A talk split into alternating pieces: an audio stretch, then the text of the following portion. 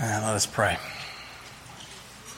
Our Father in heaven, we thank you for this glorious day you've granted to us, this Sabbath day, an opportunity to gather together with your people to worship you.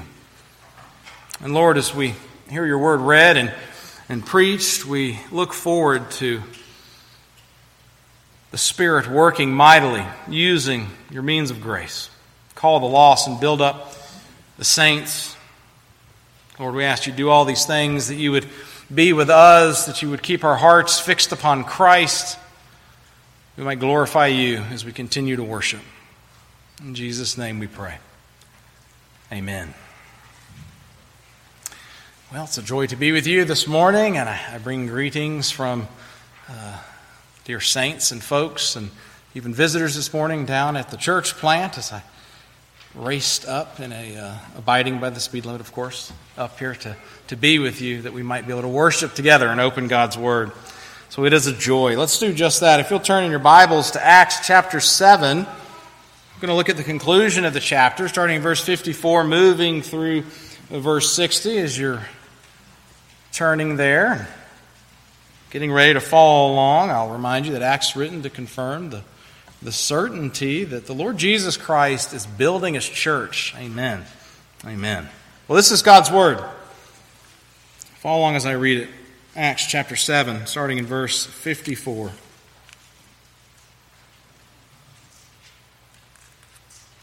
We find ourselves coming to a conclusion of a mini-section here in Acts. Stephen has testified great truth, answered the questions of the Sanhedrin, the council, proclaimed the gospel and who Christ is, and this is their response. Now, when they heard these things, they were enraged, and they ground their teeth at him.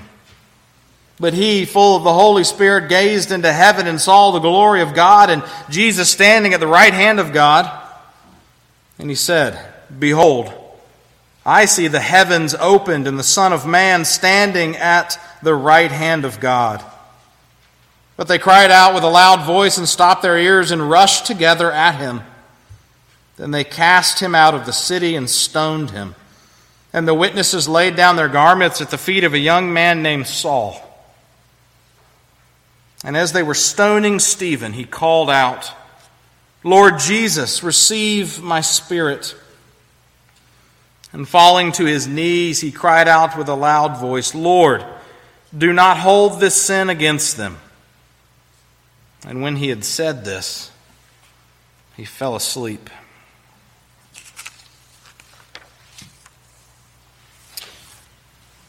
We've read the account now of Stephen, the first Christian martyr. Sadly, even as we read this, we know the reality that though he may have been the first martyr, he is not the last or the only one. A martyr is someone who's killed for their faithful witness of Christ. And sadly, estimates tell us, perhaps for the glory of God, that some 70 million Christians have been martyred over the last 2,000 years. And of those 70 million, it's the last 100 years that the largest chunk of those martyrs have gone to glory. 45 million is the estimate in the last 100 years. And it's something, sadly, that happens even this very day. And I'm going to tell you one example that took place about 50 years ago. The other side of the world, there was a time in China that the Communist Party there from 1966 to 1976 pursued what they referred to as their Cultural Revolution. They went after anyone that was not part of or promoting or supporting the Communist Party, and one of the targets was the church. The idea that there could be a savior outside of the party, the state, or Mao. That had to be silenced, that had to be stopped. Christians were one of many targets in this cultural revolution that estimates put anywhere from high hundreds of thousands to millions of Christians Chinese were killed with Christians among them. One particular Christian, though, died in 1973 on December 29th. His name was Pastor Wang Zhiming. Pastor Wang Zhiming. You may have heard of him, may not have heard of him. He wasn't a huge figure in China. He was known in the county he resided in. So perhaps if we were here in Oak Ridge, he was a pastor local. The local folks may have known of him. He probably wasn't known about on the other side of China. He's known of now. He actually has a statue at Westminster Abbey in honor of his martyrdom, glory in Christ. But Pastor Zhiming was executed by the Chinese government in 1973. He was arrested for preaching the gospel and refusing to take part in public denunciations. Now, when the Communist Party confronted him and said, "Why will you not do these things? Why will you not support us? Why are you not participating?" His response to them, "My hands have baptized many converts and should not be used for sinfulness." You can imagine they did not appreciate that. So he was charged. Among his charges against him were a few interesting notes. He was charged with using spiritual opium to poison the people's minds. He was charged with being a counter-revolutionary. He was charged with boycotting the communist government's religious policy. He again dared to preach the gospel, not to be persuaded that there was a Savior other than the Lord Jesus Christ. So after 4 years of being imprisoned, Pastor Zhiming was taken to a stadium of 10,000 people where he'd be tried. Prior to his trial, his tongue was cut so that he could not say anything. He could not proclaim Christ's greatness, the gospel. He could not do anything but be silent. And then he was executed. In the midst of this, the Chinese communists thought, "We are stamping out the church. We are stamping out those who would hold up the King of Kings and Lord of Lords." But they failed. We see that throughout history. When the state seeks to stamp out the church, when the powers of spiritual darkness wage war against it, they fail. For Christ, our King, is the King of Kings, Lord of Lords, sovereign. He defends and protects His church. I'm reminded of an old saying, maybe you've heard, the blood of the martyrs, the seed of the church. It's been with us for quite a while. It was Tertullian that actually wrote this in the 2nd century. And he wrote it to the Roman Empire as a warning, a rebuke, as a plea. So he wrote this to them. "We are not a new philosophy, but a divine revelation. That's why you can't just exterminate us. The more you kill us, the more we are. The blood of the martyrs is the seed of the church. You praise those who endured pain and death so long as they aren't Christians. Your cruelties merely prove our innocence of the crimes you charge against us, and you frustrate your purpose, because those who see us die wonder why we do. For we die like the men you revere, not like slaves or criminals. And when they find out, they join us." That's what happened in this part of China. When Pastor Zhiming was executed, it was 1973, as I mentioned. There were in his county, the area he was in, there was about 2,700 Christians.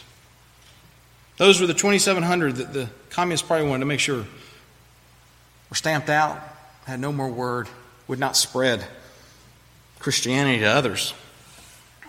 Then by 1980, that very county, there were about 12,000 Christians. Today, there are about 30,000. That's just one portion of China. In 1973, there were under 300,000 Christians. That's a lot, but not too many. 50 years later, today, there are estimates, it's hard to tell, but somewhere between 38 to 120 million Christians.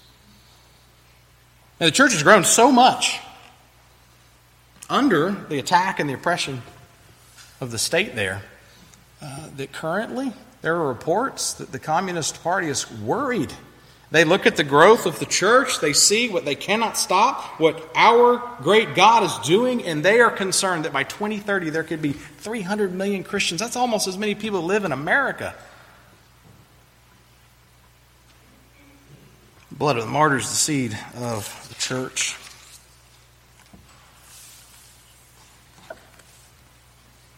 So whether in times of peace or turmoil, and I do pray that we would never see turmoil such as that, turmoil such that Stephen faced,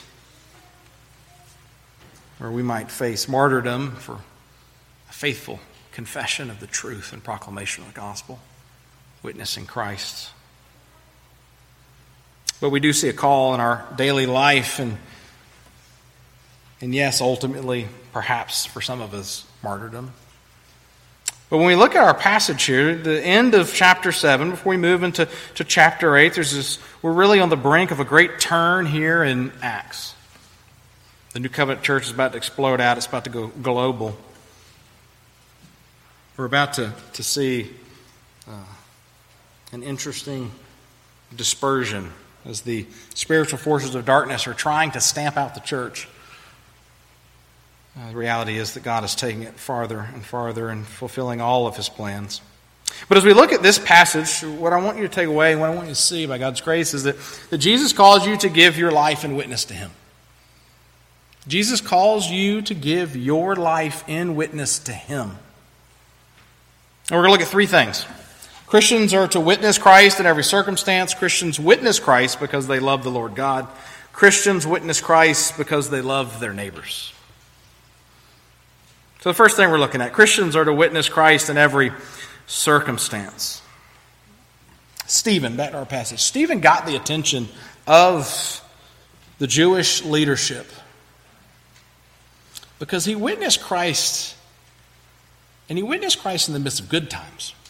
He witnessed Christ in a moment, a moment there in Jerusalem where the opposition had not gone crazy, seeking to stamp the church out. And he had an opportunity to do this, and he took it.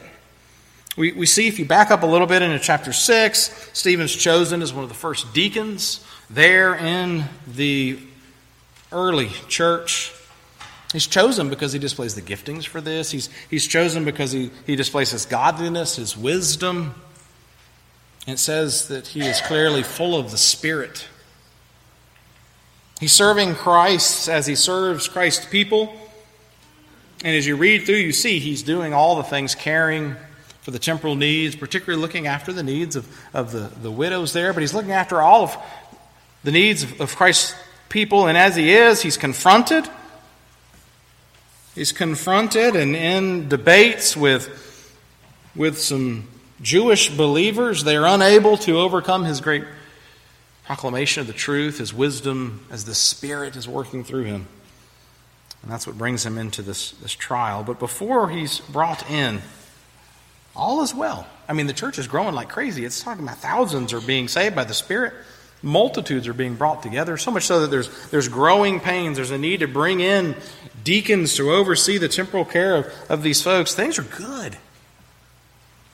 And Stephen does not let up. He's pursuing his service with all he has. Stephen didn't allow the seeming good times that were there. New deacon has these opportunities to serve. He understands the goodness of God as he understands the gospel. He doesn't allow this to water down his witness or service of Jesus. In fact, what we see here is it intensifies it. Now, I think we should praise God for where we are in time. He providentially placed us here, the nation we're in.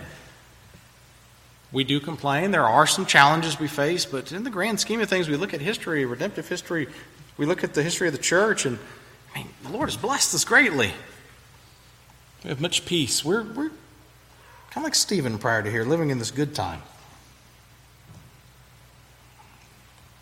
So let us pray for one another, encourage one another, and let us not allow ourselves to be complacent in the good times.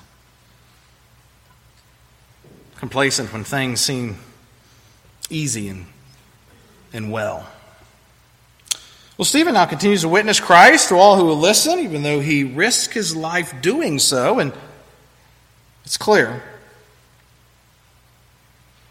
When the questions are asked him by the council, he knows their intentions. he could very easily answer them in a way. He could very easily choose not to witness Christ fully. And perhaps he could save his life. Perhaps he wouldn't face the pain that can come through the punishments that they wield. But Stephen does not back down. Full of the Spirit, he proclaims Christ, the gospel. And we see the response that this brings. Back to 54, speaking of the council. Now, when they heard these things, how did they respond? They weren't very happy. They were enraged. They ground their teeth at him. There's even a point, you go down to verse 57, that they cry out and they're stopping their ears, rushing at him. They don't want to hear anymore. Any more of what he is proclaiming.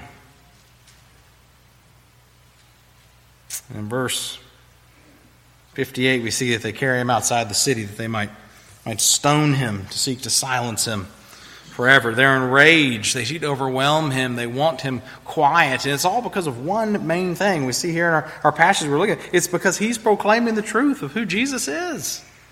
He's proclaiming the gospel with boldness. But yes, the Lord Jesus Christ, he is the Savior we have been waiting for. And then he encourages them, proclaims to them. If you go back and read, he calls them out, he confronts their sin, and he calls them to repentance and faith in Christ as he goes through this, giving this picture to them and enrages them. How dare he continue to proclaim the truth of who Jesus is. Now I pray that whether it's here in America or in another land, if you're off perhaps serving the Lord on the other side of the world, I pray that none of us would ever have to look somebody in the eye that is ready, about to, moments away from killing us because of our faithful witness. By God's grace, we won't have to face that. But particularly the folks who've been Christians for a while, we can testify to the truth, and we can tell the children that are here that, yes, praise God, we won't most likely face that, but we do face some challenges, ridicule, mocking, attacks. There are times that, yes, there is a sacrifice to following Christ. Things that happen. You know, children, you may have already experienced this. Perhaps you haven't. If you haven't, it'll probably come at some point. You'll have friends or classmates or teammates that'll make fun of you. Oh, you read those fairy tales. Oh, you believe in that sky god. I mean, these things will come. And so it's good that you know it's going to come and know that your family and your church family are praying for you, knowing that these things are coming.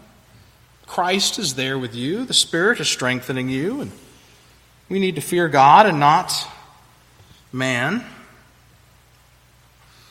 But it's coming. Don't be afraid of it.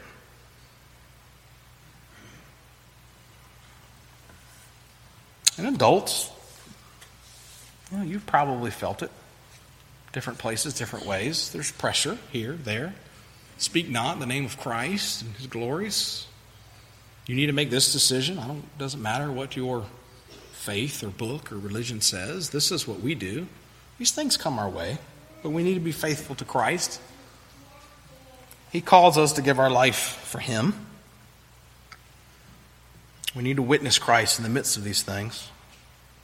So we see Christians are to witness Christ in every circumstance, and we continue to move through the passage. We see Christians witness Christ because they love the Lord God. Stephen's love for his Savior, Jesus Christ, is apparent. It's apparent here in this passage. I mean, look how he enthusiastically speaks of him, reports, witnesses to him. I mean, he can't even be silenced. He has to have figured out at this point that this is going to a really rough place. And he doesn't hold back. He has too much love for Christ to be silent about his glories and his gospel in front of this council. So he proclaims it. And whoa, Lord, help us. Might we be like Stephen? Might we be those who would proclaim our love for the Lord to others and our hope we have in Christ as much as we proclaim the things that grip our souls and our fancies and our excitement? We are evangelists of many things. May the Lord cause us to be first and foremost those who would witness Christ to others. But Stephen, he's praising the King of Kings here. He witnesses Christ to these men. We see it in verse 56. He said, "Behold, I see the heavens opened and the Son of Man standing at the right hand of God." When he says that, when he proclaims that, he's telling them, yeah, he's the God-man, the Messiah. Everything that you're trying to fight is wrong. It is true. I love him, and you cannot silence me. And he proclaims it as he cries out, "Glory to the one who's ruling over his creation." Truth of his gospel. And even in this proclamation there, as he proclaims this, "Behold, the heavens are opened, and the Son of Man standing at the right hand of God." In a way, this proclamation is demanding a response from the men who are about to stone him. Now, the correct response would be to stop immediately what they're doing and repent and receive Christ. But sadly, we see they go the other direction, stopping their ears, yelling against him, seeking to silence and kill him.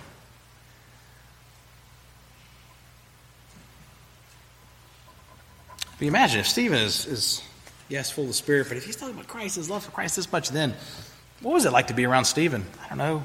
We can just look at the context, chapter 6 forward, and what it was that it was reported he was doing this and that. But I'm willing to bet he probably talked a lot about Christ and his love for his Savior. Yeah, I wonder sometimes, and I'll pick on myself, but just remember I'm picking on all of us, but I'm picking on me. I wonder sometimes if you were to go talk to my friends, my family, and ask them, like, what's the things that really get John up in the morning? What excites John? What is it he loves? What would they tell you? I hope and pray they'd say it's Jesus. Jesus' church, his people. What might our friends and family, our neighbors say about us? Oh Lord, may it be that we love Christ above all. Stephen's love for his Savior, Jesus Christ, is apparent in how his faithfulness brought about his martyrdom. The Reformation is full of stories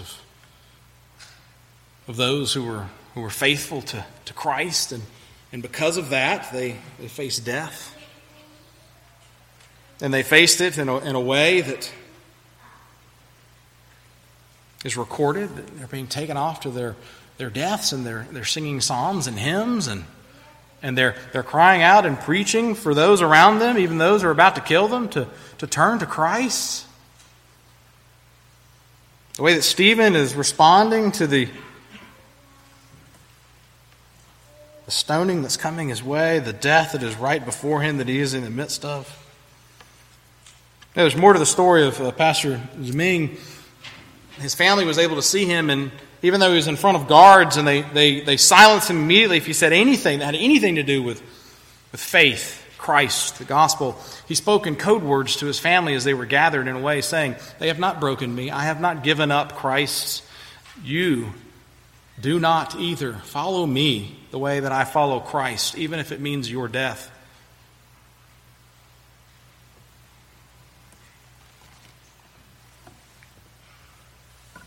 The love of our Savior, the love we have for him.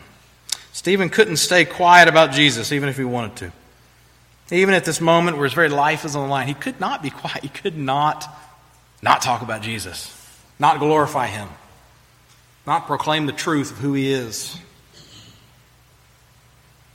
It wasn't even possible. They had a new heart. They loved Christ too much. And then we also, something we don't need to miss, I don't want you to miss. In verse 55, now we see Stephen's love for Christ, but don't miss Christ's love for Stephen here. And we can understand that as Christ's love for his people. What do we see in verse 55? But he, full of the Spirit, Stephen gazes into heaven, he saw the glory of God, and Jesus standing at the right hand of God. Now he's just moments away from meeting Christ. He's just moments away from being brought into glory. But out of love for him, Jesus gives him this glimpse right before this. In the midst of this, his martyrdom, his death, he sees the glory of the Savior that he loves so much.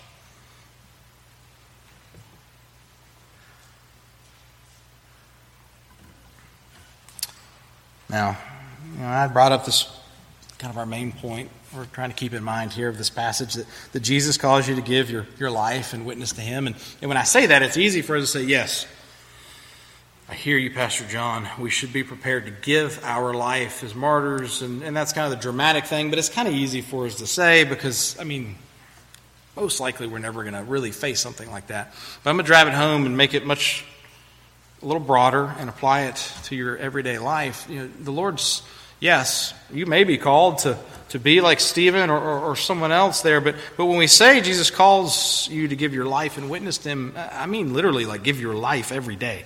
Give everything to Christ in the midst of this. Jesus wants everything. He wants all your thoughts. He wants your relationships. He wants your labors, your friendships, your family. You, everything is Christ's. And Jesus makes all these sacrifices worth it. Jesus makes living for him, the King of Kings, worth it. Every moment of suffering, every victory, every challenge, everything that we face. But don't allow this call to give your life and witness to him to be something that you think is so far off. And yes, I think I'd be ready. Of course I'd be ready if it ever happened. But instead, think about the reality and the truth that it's every single moment of every day that he's calling you to. So we see Christians are a witness Christ in every circumstance. Christians witness Christ because they love the Lord. And then as we come to the end of our passage here, we see that Christians witness Christ because they love their neighbors. Stephen's love for his neighbor is apparent in his willingness to risk his life to tell them the gospel.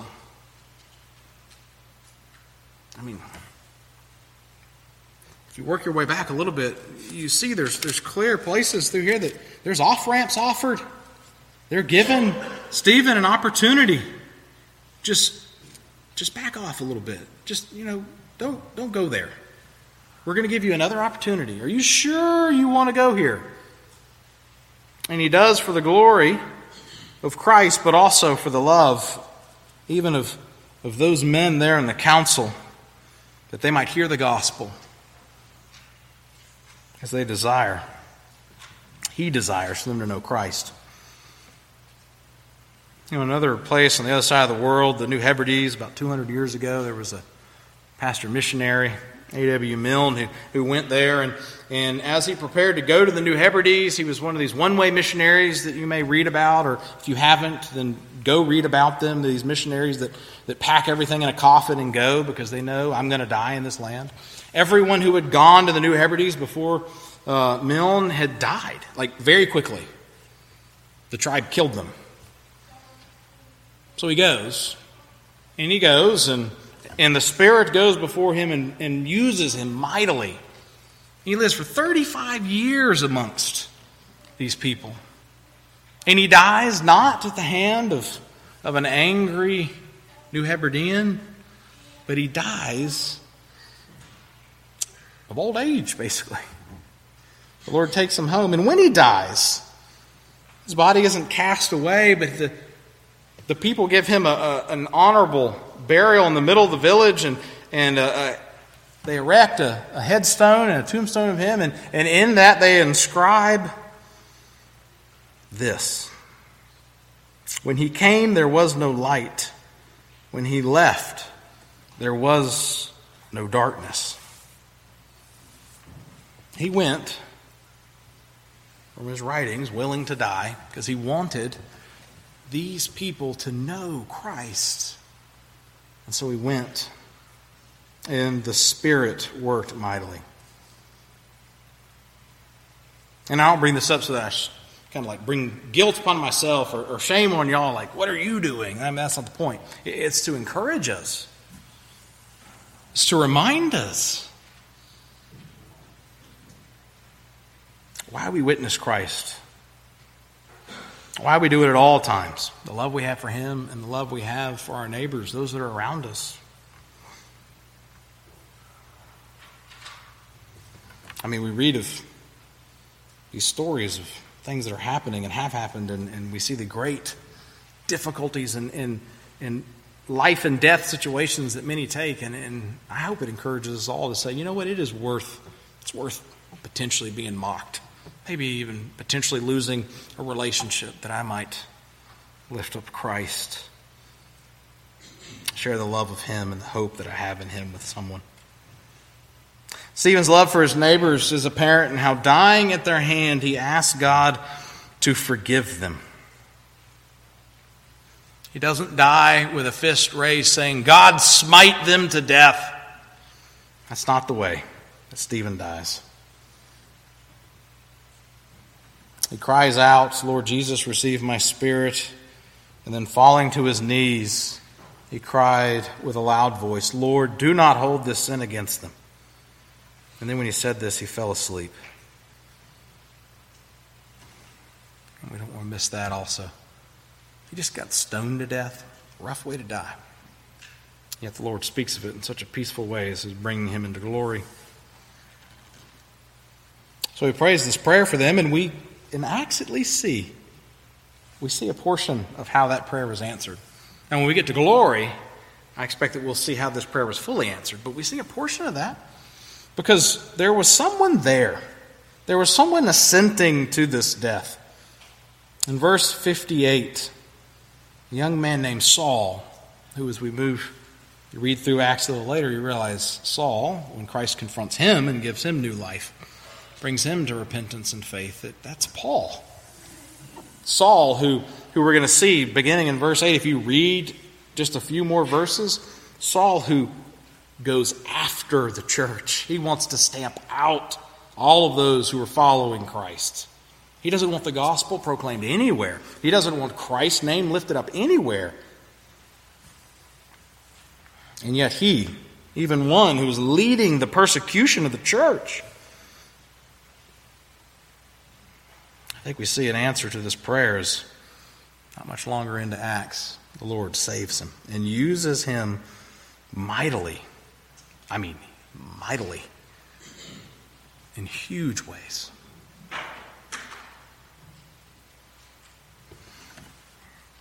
I know that it can be. Now, I don't want to assume anything. For some of us, it may be, talking about Christ to people may be easy. Sharing the hope we have and the gospel may be something that just is second nature. And I pray that it would be that for all of us. But again, I'll beat up on myself. And if you're in that area, then you can feel beat up with me, or encouraged is what I'm actually trying to do.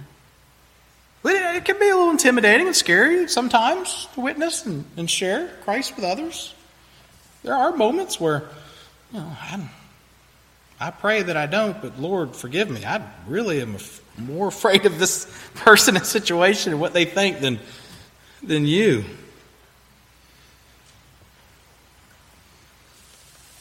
In the midst of that, let us remember who our Savior is, who we are in Him. Let us remember that the only hope that person has is Christ. May we tell them about Him. And trust the Spirit will work. Well, there's a couple folks here in Oak Ridge, about 28,000. A lot of people. A lot of people we can tell Jesus about, y'all can tell Jesus about, witness Christ to. I pray that will be something that continues. Y'all continue to be faithful in that. And for those that don't live in Oak Ridge, wherever you are, pray that God will continue you in your faithfulness, witnessing Christ everywhere you go. because he's pretty awesome. He is worth telling people about because he is worthy of all praise and glory and worship and love. It's worth it. Christians are to witness Christ in every circumstance. Christians witness Christ because they love the Lord God. Christians witness Christ because they love their neighbors. May we remember that Jesus calls you to give your life and witness to him. Let's pray. Lord, we ask that you would be glorified in all of our worship today and in the reading and the preaching of your word. And Lord, we do ask that your servant's mouth had been guarded, and that the Spirit would work and bring forth your truth, and that we would grow in that. And Lord, that you would remind us and encourage us in the reality and the call to give our life and witness to our Savior, the Lord Jesus Christ. Give us a heart that loves him so much that all of the things that seem so big or seem to be better or good or fill our time or cause us to be afraid or shut our mouths, Lord, wipe all those things away. Lord, let us be a people who love with the love that you've given to us and forgive. And let us be those who love each other in such a way that the world would even look and say, I don't get it.